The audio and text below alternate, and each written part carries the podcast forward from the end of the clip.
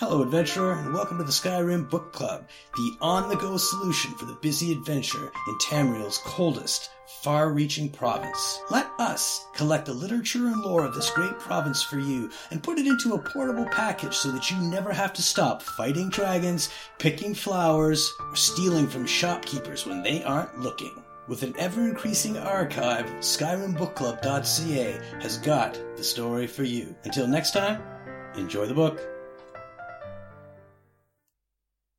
Darkest Darkness In Morrowind both worshippers and sorcerers summoned lesser Daedra, and bound Daedra as servants and instruments. Most Daedric servants can be summoned by sorcerers only for very brief periods, within the most fragile and tenuous frameworks of command and binding. This fortunately limits their capacity for mischief, though in only a few minutes most of these servants can do terrible harm to their summoners as well as their enemies. Worshippers may bind other Daedric servants to this plane through rituals and pacts. Such arrangements result in the Daedric servant remaining on this plane indefinitely, or at least until their bodily manifestations on this plane are destroyed, precipitating their supernatural essences back to oblivion. Whenever Daedra are encountered at Daedric ruins or in tombs, they are almost invariably long-term visitors to our plane. Likewise, lesser entities bound by their Daedra lords into weapons and armor may be summoned for brief periods, or may persist indefinitely so long as they are not destroyed and banished. The class of bound weapons and bound armors summoned by temple followers and conjurers are examples of short-term bindings. Daedric artifacts like Mehrunes razor and the mask of Clavicus Vile are examples of long-term bindings. The tribunal temple of Morrowind has incorporated the veneration of Daedra as lesser spirits subservient to the immortal Almsivi, the tribune godhead of Almalexia, Sotha Sil, and Vivec. These subordinate Daedra are divided into the good Daedra and the bad Daedra. The good Daedra have willingly submitted to the authority of Almsivi. The bad Daedra are rebels who defy Almsivi, treacherous kin who are most often adversaries than allies. The good Daedra are Boethiah, Azura, and Mephala. The Hunger is a powerful and violent lesser Daedra associated with Boethiah, father of plots.